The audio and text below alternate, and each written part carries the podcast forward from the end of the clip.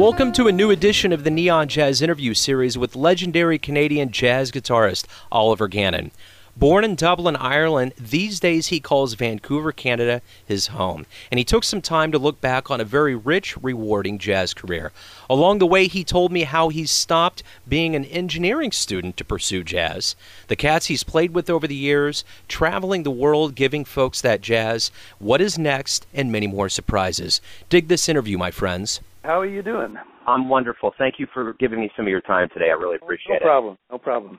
And then I'm going to go ahead and dive right in here and ask you what has been going on with you lately. To be very frank, I uh, I uh, I've sort of curtailed my a lot of my playing lately because my wife is uh, very very sick. She uh, she got cancer uh, in May, and basically that so when that happens, it sort of changes your life, um, as you can imagine.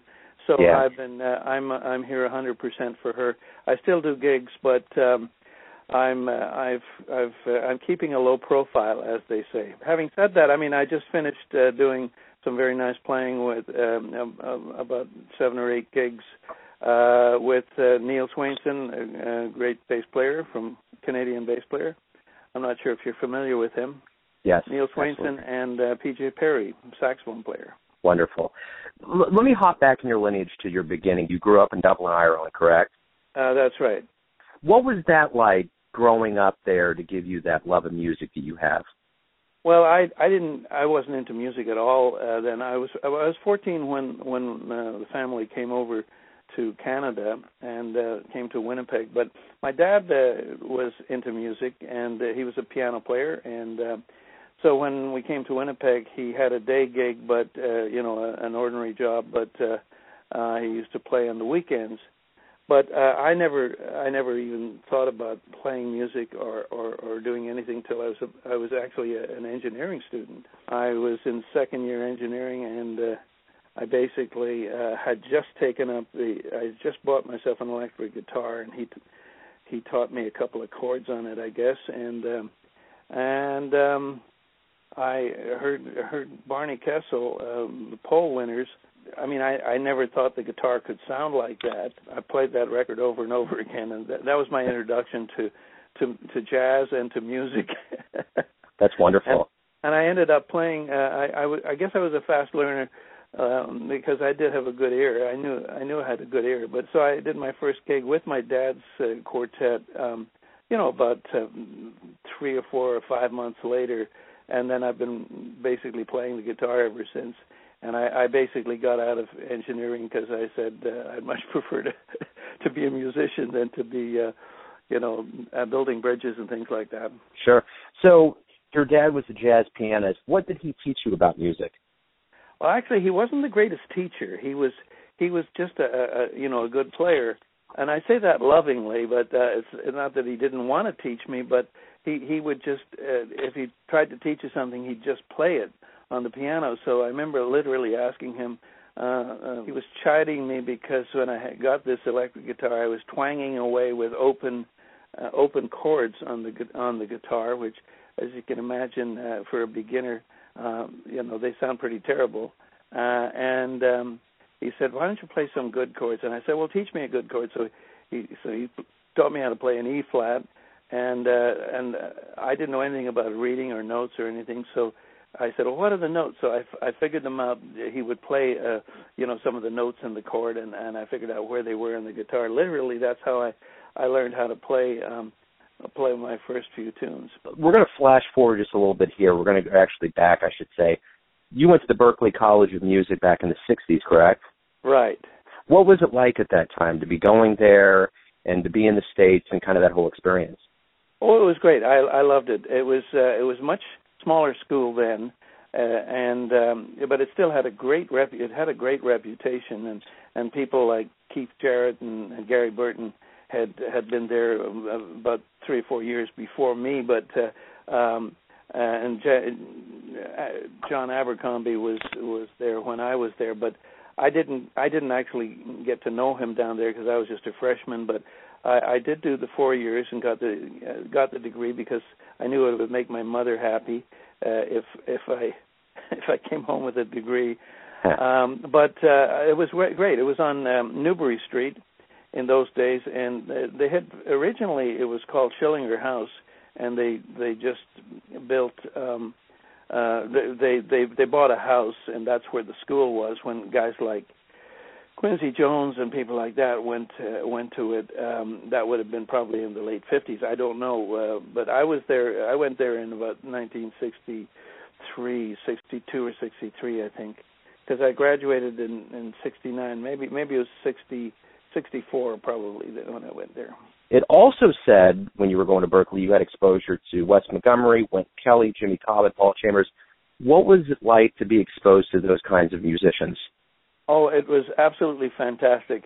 Uh, I had up until um, I'd always been a Barney Kessel um, fan because, and he was great, and he, he was my first influence. And uh, I just remember um, uh, everyone was talking about, yeah, but have you heard Wes? So uh, luckily, I was it was the, the Jazz Workshop was the place, the jazz club down in Boston, and when Wes uh, came there, luckily the club I was working at every night. I had a gig down there um, uh, six nights a week for three and a half years, which is was pre- pretty pretty nice. But the guy who owned the club that I worked uh, at um, uh, also owned the Jazz Workshop, so I got to go in when everyone else was lining up. I got to go in and I'd hear the last set because we'd uh, sometimes just end uh, end our night uh, early and uh, head off to that. And it was absolutely uh, fantastic. Uh, I became an instant Wes convert, and I, I, I bought all of all of his albums and learned how to play octaves. And uh, me and every every other guitar player, I think. But uh, I, he was a huge influence on me, and and I just love Wynton Kelly's playing, and and Paul Chambers and Jimmy Cobb. I heard the good guys. Yeah, absolutely. So, are you in Vancouver these days? Yeah, I'm. I, I'm. I, I say Vancouver. I'm. I'm about 30 miles south, a little, a little uh, place on the coast, uh, very near the border, um, called um, White Rock. But uh, yeah, I'm. Uh, I'm. I'm. I'm basically. I do all my playing in Vancouver.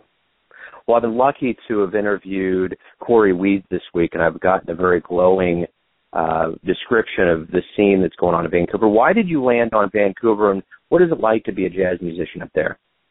Well, that's a good question. Um, when I uh, it was just before I graduated from Berklee, I got talking to a guy because my my wife at the time and myself we we we I'd I'd sort of had it with studying and, and working hard and uh, I we wanted to go to to uh, to Spain and, and buy a little place in Spain for some reason. No, don't ask me why. It's a long story, but um, I I and they were drafting Canadians or, or anyone uh, down there. In fact, a lot of my my friends because it was right in the Vietnam War thing. So the, everyone was getting drafted. If I stayed, and I mean, I would have ideally liked to go to New York, but um, and uh, but I knew I'd, I'd immediately would have been drafted. So I I headed uh, to Vancouver, and I didn't know anything.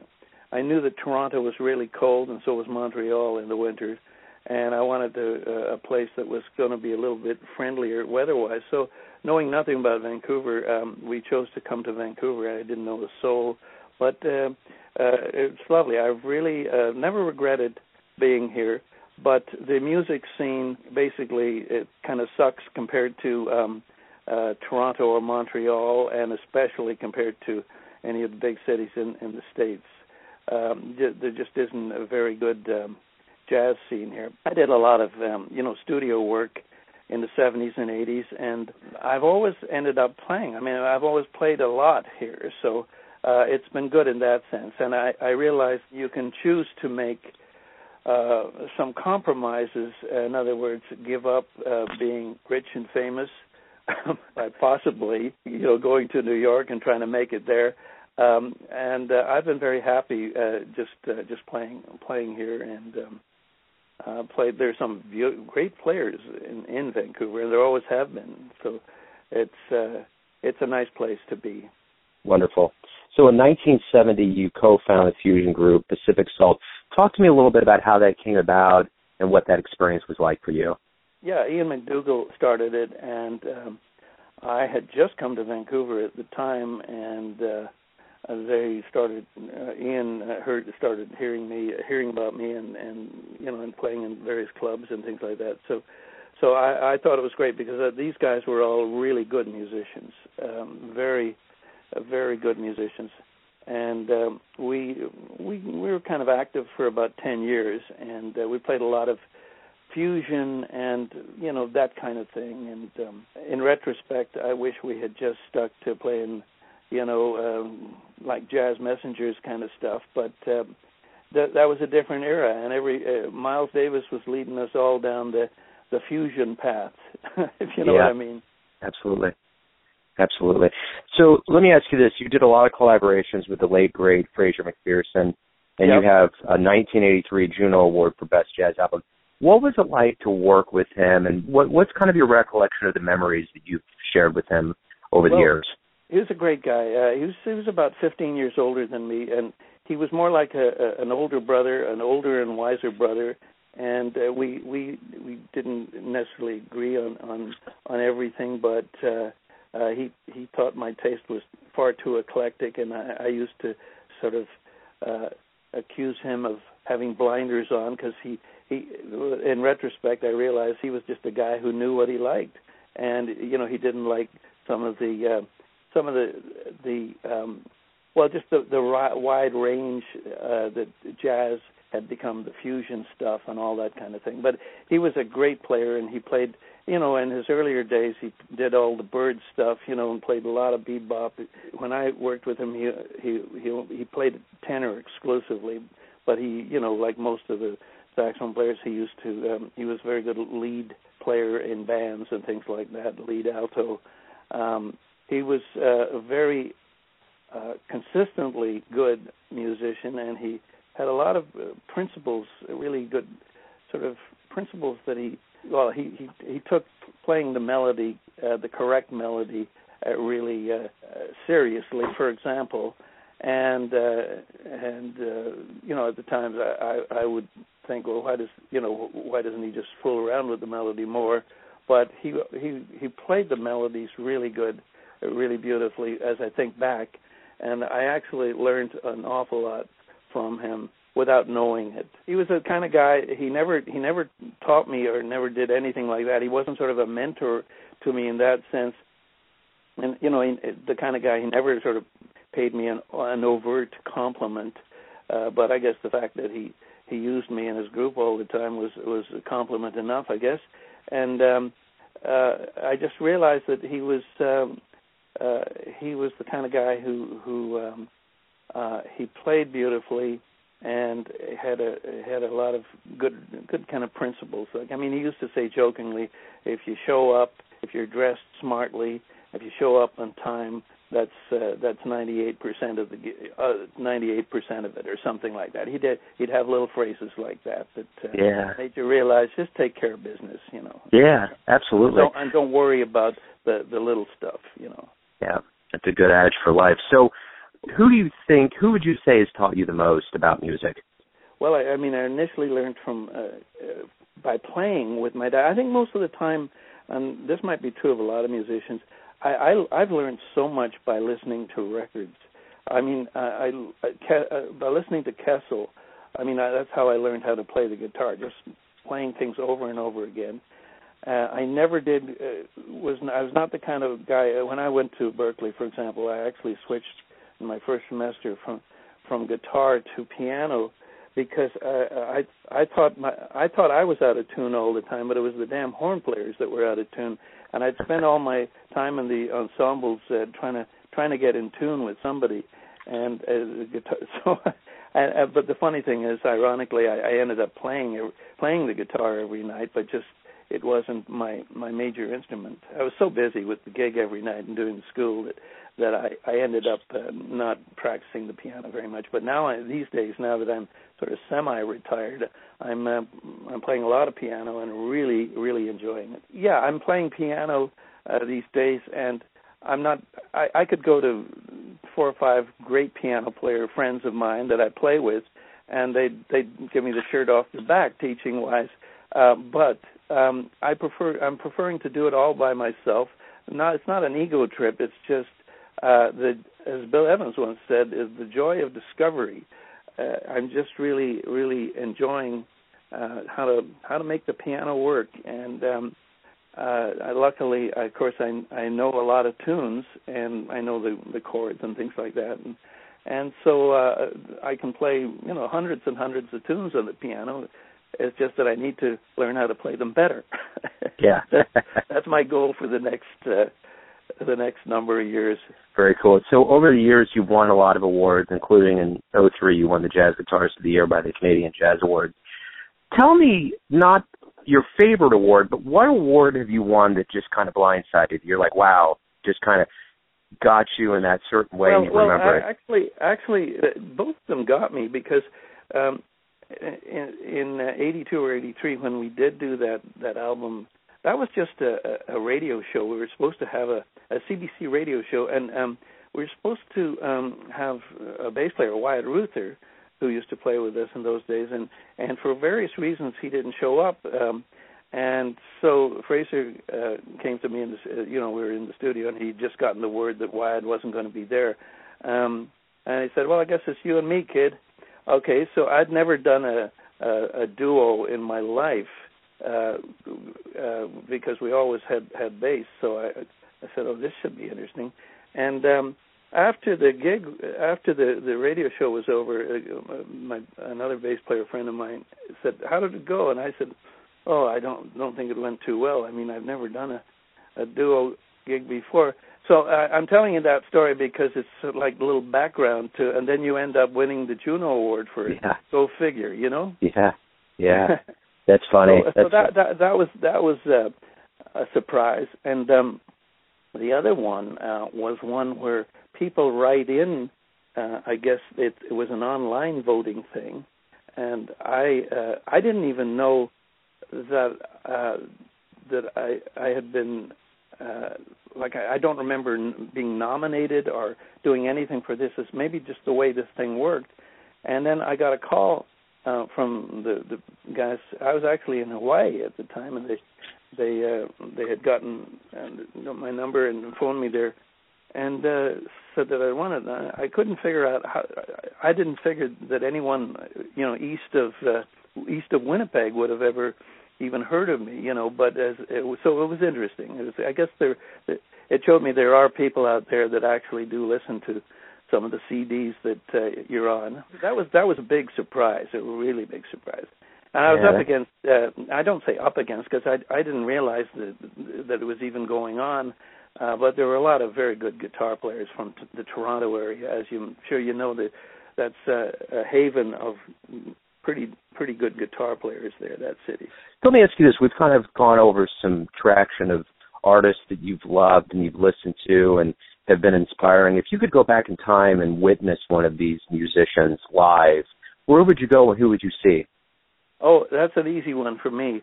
I would go back to the Hot Club of France and and sit in the front row with a nice bottle of wine and listen to Django Reinhardt and Stéphane Grappelli. Amen. That'd be nice. That would be you really know, nice. I mean, I, I mean, I I I consider Django as like the bird of uh, of of uh, of gut- the guitar players. He he had that same gypsy kind of attitude towards the whole thing and towards soloing that Bird had, and uh, you know, having amazing technique in spite of the two fingers that he he played basically played with. Um, he um, he was such an original, and his some of his solos uh, were were absolutely absolutely amazing. I mean, almost any guitar player will will tell you that. And then then he played the same tune on another record and a totally different, equally great solo. So uh, that would be great. But of course, I love. Uh, uh, I, I'd love to go back and hear more of Wes with with Wynton. And uh, um, you know, I'd love to um, hear Miles. Um, you know, in the in the 50s with Coltrane, and and, uh, and then in the 60s, I'd love to hear. I mean, I I, I sometimes think that the the group uh, with uh, Ron Carter and and Herbie uh, was the best that that uh, the jazz ever got to. You know, I mean, it it uh, in terms of the feeling those guys got let me ask you this: as a man that's dedicated his life to jazz, given the world so much good music, I got a very simple question for you. Why do you love jazz? well, uh, you know, it's it's the swing. It, it, the the thing that gets me about it about jazz, and always did get me about it, was was uh, the swing. Just like Duke said, I mean, it uh, and and and if I'm listening to jazz that's intellectual, I, I genuinely I don't actually enjoy it very much. So I'm I'm not into the intellectual side of it, um, and I'm not an intellectual player. I mean, basically, I'm an ear player, even though I I do I did study all the the right things to do, you know, at Berklee and, and that kind of thing. But I I never I never think technically. I'm just literally trying to come up with little uh, melodies and and um, uh, different ways of playing a tune. But um, you know, my playing is very sort of in in quotes inside rather than outside, and that doesn't bother me at all. I mean, I know I'm not a I don't I'm not a modern player. I'm, I'm uh, but if somebody says uh, uh, that I'm I'm I'm a swinging player, that that that's going to make me feel pretty good. Yeah, absolutely. So by no means are you done with your career, but if you look back now, now that you're kind of at a point where you have some time to reflect a little bit, you're not as busy. When you look back on your life in the world of jazz, what would you like the world to remember you by? How what what you have given to the world of jazz? well, let me think. Well, that's a tough one. Um, well, I, I would like I would like them. I'd like a person who who listens to me to say uh, to, maybe as corny as it sounds, I'd like to think that I'd like to think that they were going to tap their toes a little bit, and uh, and think that you know that they like the way I'm maybe putting stuff together and um, and or how I'm interacting with the piano player or or the bass player or whatever, and um, you know the trumpet player always used to talk uh, um, about uh, you know telling your story uh, you know, in terms of soloing, and and uh, I'd like to I'd like people to think that they they like the way I'm telling the story. Beautiful. And this was a great story that you gave me, Oliver. Thank you for taking a little time out for your honesty, for your uh, openness. I really appreciate you doing it. So thanks, Joe. Good to talk to you. Thanks for listening and tuning in to yet another Neon Jazz interview, where we give you a bit of insight into the finest players in New York, Kansas City, Canada, and spots all over the world. And thanks to the great Oliver Gannon for his vision, his honesty, and his quality music. If you want to hear more interviews, go to Famous Interviews with Joe Dimino on the iTunes Store, or you can visit the neonjazz.blogspot.com for all things neon jazz. Until next time, enjoy the music, my friends.